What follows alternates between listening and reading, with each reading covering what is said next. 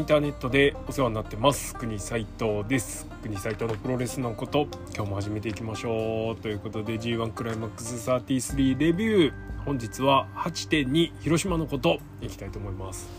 だいぶ見えてきました。広島大会早速レビューいきましょう。第1試合は D ブロック公式戦棚橋宏 VS アレックス・コグリンです。えー は8分50秒ジャックハマーでコグリンが、えー、棚橋から勝利してます。棚橋は3勝3敗で勝ち点6コグリンは2勝4敗勝ち点4となっております。棚橋相手にコグリンがどれだけ戦えるかというところが一つポイントだったんですけれども、えー、この重量級の棚橋宏を相手にですねコグリンしっかりとパワーを見せつけました。まあ 棚橋の動きの悪さはこの G1 ではねちょっとうん悪い意味で光っちゃってるというか目立っちゃってるような状態なんですけれども、えー、そんな棚橋を向こうに回してですね、えー、コグリンは自分のパワーをなんとか見せつけるという展開ができました。特に、えー、っと今の威力がマシマシになっているハイフライフローハイフライアタックを、えー、コグリンがそのままブロックバスターホールドで切り返すというシーン、えー、ここはちょっとすごかったですね。第一にしては盛りだくさんだなという感じ。はい そして試合時間は短かったんですけれども、えー、LA 道場を、えー、卒業してえー、1回目の G1 参戦で棚橋宏から勝利を収められるっていうことはこれ結構な立志伝ですよね。まあ、ヒールターンっていう追い風というか武器を手にしてなのかもしれないですけれどもいやすごい勲章を得たもんです。はい、あのー、コクリはね LA 道場初期メンバーの中でも怪我をしたりして試合数が少なかったりとか、えー、してたんですけれどもそこで腐らず頑張ってきた。でまあねこの G1 入る前にもあの T シャツもらえなかった話とかありましたけれども、まあ、そんな抜きにしてもとにかくこのコグリンが努力を続けてきたということは間違いなかったしそれが報われた瞬間だったかなというふうに思います。えー、棚橋宏を若干まで投げ切れるんだからね今の棚橋をね、はい、やっぱすげえパワーです。はい良かったです。もうこの試合は結果が良かった。それに尽きるというところですね。すみません。第2試合マイキー・ニコルス VS、えー、キングオブ・ダークネス・イビルは9分40秒ジャパニーズレッグロールクラッチホールド。違う気がするけどまあいいや、はい、でマイキーが勝利しました。マイキー2勝4敗、えー、イビルは4勝2敗。ここでね勝ち点10まで伸ばしてちょっと強くあっておきたかったんですけど。一旦踏みとどまる感じでしたね、えー、イービル相手にえー、ベビーフェイスとして振る舞うマイキー・ニコルスなんですけどややこう客席の後押しが弱かったかなというところがあります、えー、ただあのここだという場面での金敵を、えー、ちょっとね 膝曲げてコツンって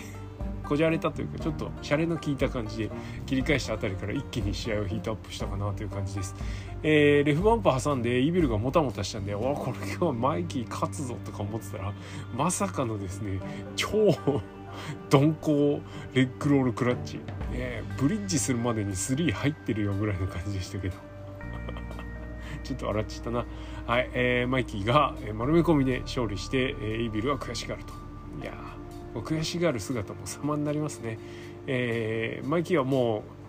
突破はできないんですけれどもここででっかい勝利を得たと。まああの後腐れない勝ちをですね この G1 のこの G1 というかあのこういうリーグ戦の一つのテーマですね後腐れなく、え、その後のシリーズに引っ張らずですね、えー、上位陣の星を食うということはですね大事な役割ですねマイキー果たしたと思います。第3試合矢野徹 VS シェンヘイストは6分9秒横入り式指固めで矢野が勝利しました。矢野2勝4敗シェイン2勝4敗ということでシェインはここで勝てばちょっと踏みとどまれる可能性もあったんですけれども、えー、負けちゃいましたね。別に勝たしてもよかった気するんだけどな。はい、えー、ということでえー、っとこの試合は矢野がリング下に矢野とシェインがリング下矢野とシェインと藤田がリング下に入って出てきたらあのバケツかぶされでバケツかぶされた上にテーピングで固定されてるから前が見えないシェインというですね面白いシーンでしたね。えー、すごくベタだしあのレフリーバケツかぶせたまんまで試合させるのかよという疑問はあるんですけれども俺こういうコテコテの面白いのダメなんですよね。食らっちゃうんですよね。被弾はい。最後の横利式エビ固めも矢野の気合がですねこう乗り移ったかのようなすごい体重かけたエビ固めで良かったと思います。はいえー、相変わらずの矢野マッチには変わりないんですけれども、えー、ちょっと笑いのツボというか浅めの笑いのツボ疲れてしまったので、はい、楽しかったです。第4試合 C ブロック公式戦、えー、石井智弘 VS ヘナレは14分21秒ストリート・オブ・レイジでヘナレが勝利しました。えー、両者ともにリーグ戦敗退が決まっているんですけれどもそんなのは関係なし目の前の相手を倒すのみという試合でしたね、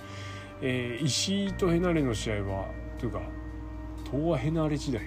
ですかね。後楽園で1回、えー、すごく激しい試合を見てましてシングルマッチで。確かね J フィンレイが US かなんかでメインやったのかなこの時は。そんな気がする、えー、そんな後楽園の大会だったんですけれどもこの時のヘナーレがですね石井に非常に肉薄して、えー、この日から石井智弘に完璧な勝利をスリーカウントを奪う日を待っていたんですけど結構かかりましたね。何年越しなんだろうあれ。えー、っと 5, 5年越しか6年越しぐらいですかね。はい頑張った、まあ、ヘナーレのね気合の張りっぷりが良かったし、えー、敗退が決まってるからとかえー、もうリーグ突破できないからとかもうそんなの関係ないあのとにかくこの試合に勝つぞという気迫に満ち溢れてた姿が良かったです、えー、石井はもういつもの通りですトーンピットブルー。でどんな試合だろうが表情一つ変えずだったんですけれどもヘナレ相手にね負けるわけにはいかないという試合ぶりを見せました、えー、エディ戦でデビューしたあの三段頭突きをヘナーレが膝で破ったシーンとか、えー、それから最後の、えー、ヘナーレのボディーブローからの、えー、コンボとかあ素晴らしいものが見られましたね。なんつっても石井を相手にヘナーレが全然負けていなかったというのが良かったと思います少し不満なのはヘナーレの打撃がご遠慮モードだったのでちょっと気になりますけどねかつての後楽園では思いっきりぶっ込んでたんであれと同じぐらいやってほしかったななんてちょっと思ったりもしましたけれどもいい試合だったことには変わりないということでヘナーレ、えー、悲願の勝利です。いやヘナーレ2勝なんですけど石井と高木と超激戦をやっての勝利ですからね印象点はトップぐらいの感じですよね。はい素晴らしかったと思います、えー、もう先っちょマッチアップナイト、うん、第5試合 D ブロック公式戦後藤弘樹 VS ジェコブ。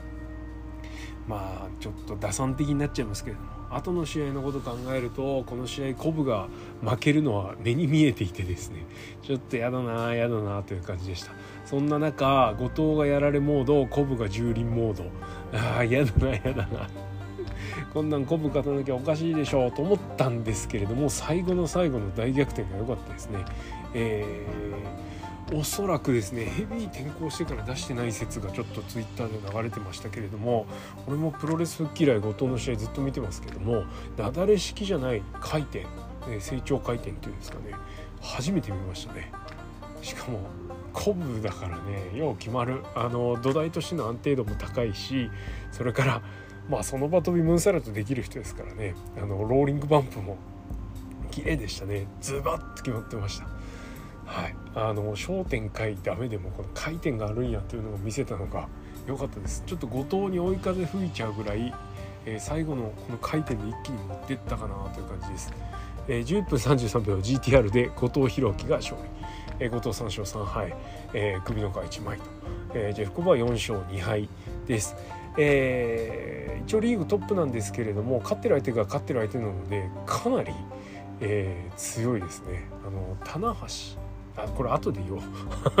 はい、えー、第6試合 C ブロック公式戦タマトンガ VS エディ・キングストンは11分39秒ノーザンライトボムでエディがタマから勝利しました。エディは4勝2敗8点、えー、タマは3勝2敗1分けとなりまして7点。両者ともにまだ、あのー、ブロック突破の目は残しているという状態です。タマはもともとバッドボーイという名前でした。でエディはニューヨークのブロンクス。育ちの、えー、バッドボーイ、えー、というところで、えー、元祖バッドボーイ対決なんですけども試合は両者ともにベビーフェイスなので思ったよりも綺麗な試合展開という感じでした。えー、タマがですねこういうアメリカンインディー日本かぶれのアメリカンインディーレスラーにどれだけ付き合うのかという問題とどれだけついていけるのかという二面性があったと思うんですけれども新日本スタイルでエディがもう対応できるようになってきてたので思っってたよりは噛み合いました、えー、逆にこの2人の対戦にしては綺麗すぎるぐらいだったかなというふうに思います。まあちょっとねあのノッキングしてるシーン2箇所ぐらいありましたけれども、まあ、そんなんもあの些細なことレベルで、えー、終われるぐらいの感じでした。やっぱねエディ勝つ試合はあのバックフィスト・トゥ・ザ・フューチャー裏剣がですね絶妙なタイミングでヒットするのでちょっとエディの裏拳もうちょいですね。NJPW ユニバース高めに置いてもええんじゃないですか？と思いますけど。いかがでしょうか？はい。もっと空いてくれ。はい。そしたらねエディの試合もっと面白くなるかなですね。はい。いやでもちょっと正直この試合はタマがエディ相手に寝るとは思ってなかったので。うん。うん。エディそんな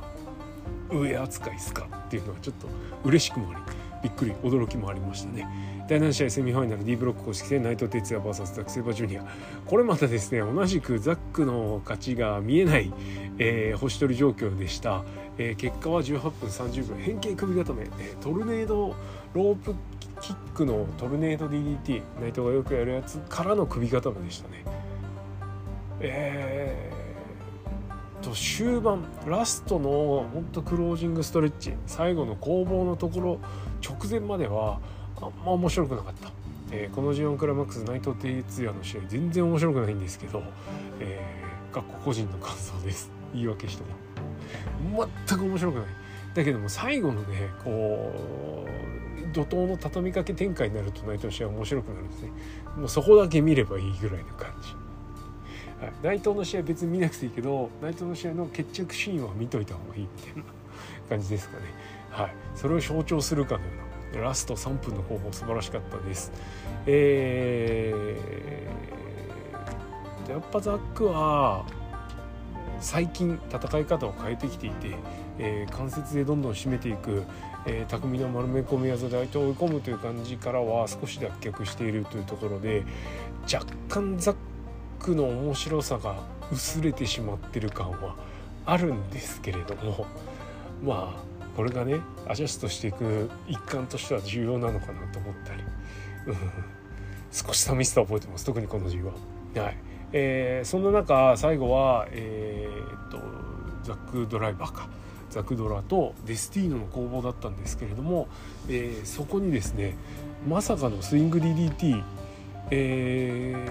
ー、ありきのからのスモパ。いやちょっとこれは驚かされましたね。やっぱり意外性っていうのが大事でこの試合一体どうやって決着つくんだろうと。内藤が一体どんな入り方でデスティーノに入るんだろう。それをザックがどうやって切り返すんだろうと思ってたらですね。いやそこでスイング DDT やるんじゃザック切り返せるじゃんと思ったらまさかの首固め。いややられましたね。はい、あの当然ザックを応援してたんですけれどもちょっとこれには ナイスフィニッシュと、はい、手を叩いてしまうぐらい良かった試合となりました。はい、悔しいけどね残念だけどねザックが負けちゃったの。はい、えー、内藤は広島で堂々勝利を収めました。でそんな内藤とザックの試合メインでもおかしくないぐらいの、えー、マッチアップだし内容だったんですけれどもこの試合はもう一個メインがあると向こうはねえー、第8夜 C ブロック公式戦高木慎吾デビッド・フィンレイです。18分45秒ラスト・オブ・ザ・ドラゴンで高木慎吾を勝利しました。これまたですね高木の勝利はまあ見えてると。ちょっとね打算が過ぎて申し訳ないんですけれどもこの終盤になってくると、えー、最後の最終戦の公式戦のカードと合わせてやはり考えてしまうので勝敗結構見えてきますよね。えー、そんな中ですねフィンレイがどれだけ高木を追い詰めるかというところだったんですがあの何が良かったって負け試合でフィンレイの魅力が出てたというかいうところなのかなというふうには思います。えまだまだ研ぎ澄ます必要はある気はしますけれども、うん、雰囲気出てきたなと見慣れてきたのかもしれないですけどね。いう感じです。それに対して高木はほぼほぼ通常運転。えー、っとまあちょっと言い方考えないと別に面白くないわけじゃないんですけどこの G1 の高木慎吾に関しては、えー、和製ベストバウトマシン石井智弘と並び称されるぐらいの、えー、ベストバウト名勝負製造機感がなくてですね結構こう淡々と高木慎吾やってるなと。まあねなんか「来た来た来た」の定型化とかね。ちょっとそういうケレン味のが出過ぎてる感もあるのでもともとケレン味の塊みたいな人なんですけどまあそんな感じだったので、えー、個人的に見てて大爆発しないなと思ってましてでこの試合も大爆発はしないんだけど貫禄の勝利をしたと。あれもしかしてこれって 一発のトップどころに食い込んできてる証拠なのかなとか逆に思ったりね、うん、して。まあ一つね新日本の中でもハードヒットが売りだったんですけどもそれもしなくなっちゃったっていうのも、まあ、減点要因にもしかしたらなるのかもしれないですけれどもこういう重要な試合でしっかり勝つことができるというところを加点ポイントとして考えたいかなというふうに思いました、えー、なんか悪い試合みたいな言い方ですけれども、えー、両者の魅力が出た素晴らしい試合だったと思います。はい。ということで8.2広島レーティングいきましょう。棚橋国林、えー、3.25、えー、25は0.25はご主義ですね、えー、マイキービル3.25、えー、矢野シェイン2.5石井ヘナレ4後藤コブ3.5玉エディ3.5ナイトザック3.5えー、ちょっと差をつけるために高木フィンレイ3.75になりました。ちょっとバランス取った得点感情みたいな感じにはなりますけれどもえー、っと後藤古武っていうか石井ヘナリ以降全部ねそれぞれに見どころがあって面白い試合だったとは思います。はい、いやーなんかあのー、胸を張ってと言ったらあれなんですけどこれが G1 クライマックスだっていう感じはしないけれどもかなり高水準でまとまってたので満足度は高い興行かなというふうに思いました。よくノアで感じるやつね。突き抜けた試合ないんだけど今日楽しかったわって思えるやつ。はい。そんな感じの試合だったかなというふうに思います。はい。ということでまあお気に入りの選手がねザックコム負けちゃってんのにそう感じるんだからそこそこですよね。はい。てな感じで CD ブロックはですね両ブロックともに大混戦となっております、えー、AB ブロックと比べてまだ、えー、リーグ突破者が決まっていないという状態、えー、おそらくこの試合中になるんじゃないかなというところで、えー、まずは C ブロック、えー、8.8横浜かな？が 8.8?8.6? 違う 567?8? わかんねえ 見ろって目の前パソコン開いてるのから見なきゃダメだよね、えー、スケジュールチケット、8.8横部ですね。C ブロック、えー、まだ試合順発表されてませんがおそらくもう敗退が両者決まっている試合から組まれると思いますので、えー、リーグ戦初っ端は石井マイキーかなというふうに思います。いや石井相手にマイキーがどういう試合するか、えー、ここで3.75級の試合ができたらですねこの日の興行はもう絶対面白いの確定かななんて思っちゃいます。えー、で続いて、えーと、勝ち点7、えー、それからもう敗退が決まっている勝ち点7の玉と敗退が決まっているヘナレこれが多分2試合目かなというところです。えー、玉は勝ってもまだその後の試合の結果次第で突破が決まらないという感じになりますから。まあ順番的にもここが妥当かなという感じです個人的にはねあのー、もうずっと仲良くしてたこれあんま言っちゃいけないのかでヘナレがたまに恩返しをする時かなというふうに思いますのでヘナレ頑張れですね。えー、でセミはちょっと悩むんですけどやはりあの勝ち点7で一歩後ろにいる高木とイービルの試合がセミかなというふうに思います。高木的にはねこれ結構厄介っすよね。あシステム的にも今度イービル勝つ番っぽいし。新日本システム学会研究員としてはですねシステム学研究システム学研究員システム研究学会員わかんないけど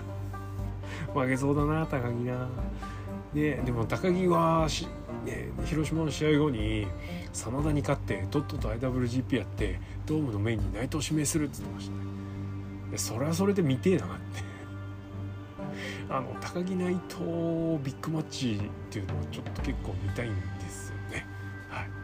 ドームでその試合やったら路線後解散できるんであのシナリオ的にはちょっと俺それ乗っかってもええでって感じです。はい。えー、ということでこれは勝った方が突破がほぼ確定するという感じです。でメインがエディ・キングストンデビッド・フィンレイです。エディは鷹木に勝ってる、えー、イービルには負けているという状態ですがタマにも勝ってるのでこの上位陣には結構有利なポイントにあ位置づけにいるかなというところですね。でフィンレイもあフィンレイあそっかフィンレイは結構負けてるんですね。なるほど。どうなるんだろうなこれ。でも星取り的には88で並んでいるやっぱりエディとフィンレイが試合をメインを飾るべきかななんて思うんで。でフィンレイねメインでマイクやってないから 結構ここで勝ってフィンレイマイクありそうだなとか思っちゃうんですけど。どうでしょう、はい、分かんねえな。鷹木イービルでよく覚えとけかもしれないし。ちょっとイービルに期待している自分がいる。はい。えー、このブロック A1 位で勝ち抜けた人というか2位で勝ち抜けると真田とのですね対戦がもう待っているということになります。まあ B ブロックがねこの試合前までに持ってるんでだいぶ先も見えてくるような形になりますがそうなるっていうとやっぱ高木のね2位突破を期待したくなっちゃったりするんですけどどうでしょう。はい、えー、で D ブロックです。D ブロックはいつ？戻る B ブロック、はい。えー、8.9浜松ですね。これはどうかな？はいえっ、ー、ともう敗退決まってる矢野コグリンからスタートすると思います。でその次がちょっと分かんないんですけど、えー、個人的に個人的にと言ったらあれですね。えっ、と星取り的には後藤ザックかなと。後藤勝って要はあの勝つと後ろの人が消えないようにしなきゃいけない配慮をしなきゃいけないというところがあってえー、まあそれから負けても後藤が勝つと棚橋にも目が出る。後藤が勝って勝ち点8ザックも勝ち点8で後藤が抜ける、えー、棚橋は勝ち点6なんで、えー、勝って8になればえー、ザックにもほとんど勝ってるから抜け決定みたいな状態にはなるっていう感じなんですけどねここがちょっとどうかなっていうところですね。試合順結構難しいですね、えー、結構な人に目が残ってると。でセミファイナルは棚橋内藤かなというふうに思います。えー、コブは勝った瞬間にいろんな人が、えー、消えるのでおそらくコブメインじゃないと順序的におかしいかなと思います。逆にこのコブシェインが後ろに、うんと前の方になればなるほどその後ろの人たちの勝ち抜けっていうのがすごくクローズアップされるような感じになるのでまあマッチメイク的にコブシェインがメインになることはちょっと薄そうですから今の新日本の組み方でいくとね。この前に何があってこの後に何があるのかっていうのはちょっと注目しといた方がいいと思います。最悪なのは矢野コグリンやってコブシェインやった場合。こうなった場合ちょっとしんどいっすね、かなりコブ勝ち抜けの面なくなりそうなので。いやちょっとそういうところでがっかりさせないでほしいと思うしできればね新日本プロレスはその辺のコントロールうまいはずなんでなんとか やってほしいなと思います。少なくとも棚橋内藤よりはコブシェインが後ろであることを祈りたい、はあ、そんな感じですね。だからまあ一番しっくりくるのはいろんな こう格的なものも含めていろいろ考えると矢野コグリン、えー、棚橋内とコブシェイン後藤ザックこれが一番無難かな？と思うんですけどどうでしょう？はい。でねなんかこういろいろ勝ち上がりとか予想してたらなんかねちょっと見えてきちゃったというかちょっと一本ですね。ラインが見えちゃったんですね。どんなラインが見えたかっていうとえっと、ちょっとどうなるか分かんないですよ。これ間違ってるかもしれないので間違ってたらごめんちゃいなんですけど多分間違ってないと思うんだよな。海野翔太が、えー、A ブロックを2位通過して D ブロック1位の、えー、ザックとやる、うん、でザックには1回ねド派手に負けてますからここでお礼参りをすると。で勝つ。準決勝行く。準決勝で当たるのはえー、C ブロック1位と B ブロック2位の勝者なんですね。で C ブロック1位が誰かは結構問題じゃないというかあんまり気にしてなくてじゃ何がポイントかっていうと、えっと、この C ブロック、えっと、B ブロックん？B ブロックの2位におそらくオスプレイが食い込んでくるんじゃないのかなというふうに思います。岡田がロアに負けてでオスプレイが ELP に勝って直接対決でオスプレイが1位通過というのはちょっと考えにくいかなと思ってて。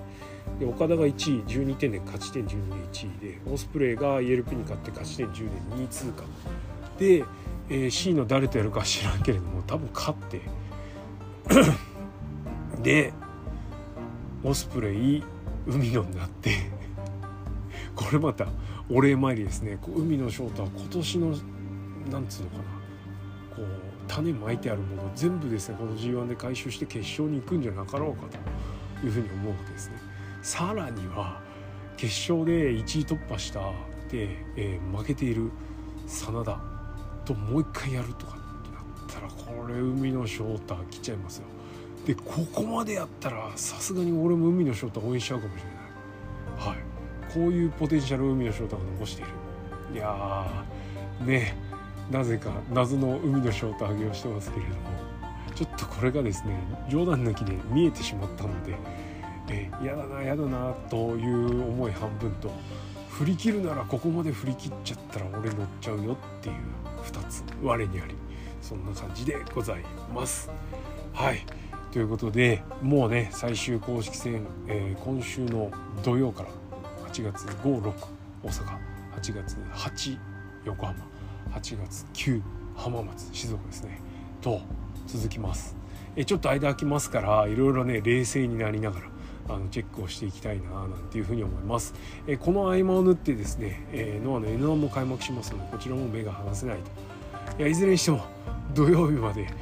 ねヤギもきするんだろうなという感じです。えー、いろいろですねクエリにもあのご投稿いただいてますのでそろそろ回答しなきゃなと思ってますから、はいえー、ここまでの G1 をですねこう一通り振り返っていただいて何か気づいたこととかあったらですねクエリに放り込んでおいてください、えー、水曜木曜あたりにですねちょっと取りまとめ木曜だな？木曜に取りまとめてあのまたアップしたいと思います。はい、えー、G1 中休み会。ちょっとやりますので、えー、ぜひともなんか放り込んでおいてください。はい。ということで国斎藤のプロレスのことはリスナーの皆様のリアクションガソリンです。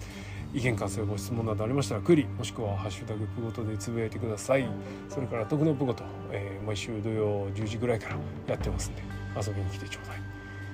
いや今週の土曜の徳のはぐっちゃぐちゃだよ。本当に。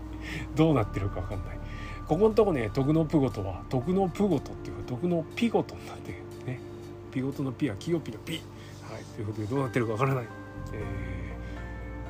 ー、遊びに来てください。海の2位で抜けても、えー、乗っかる準備はできている。以上これでいて終わりにしたいと思います。ありがとうございました。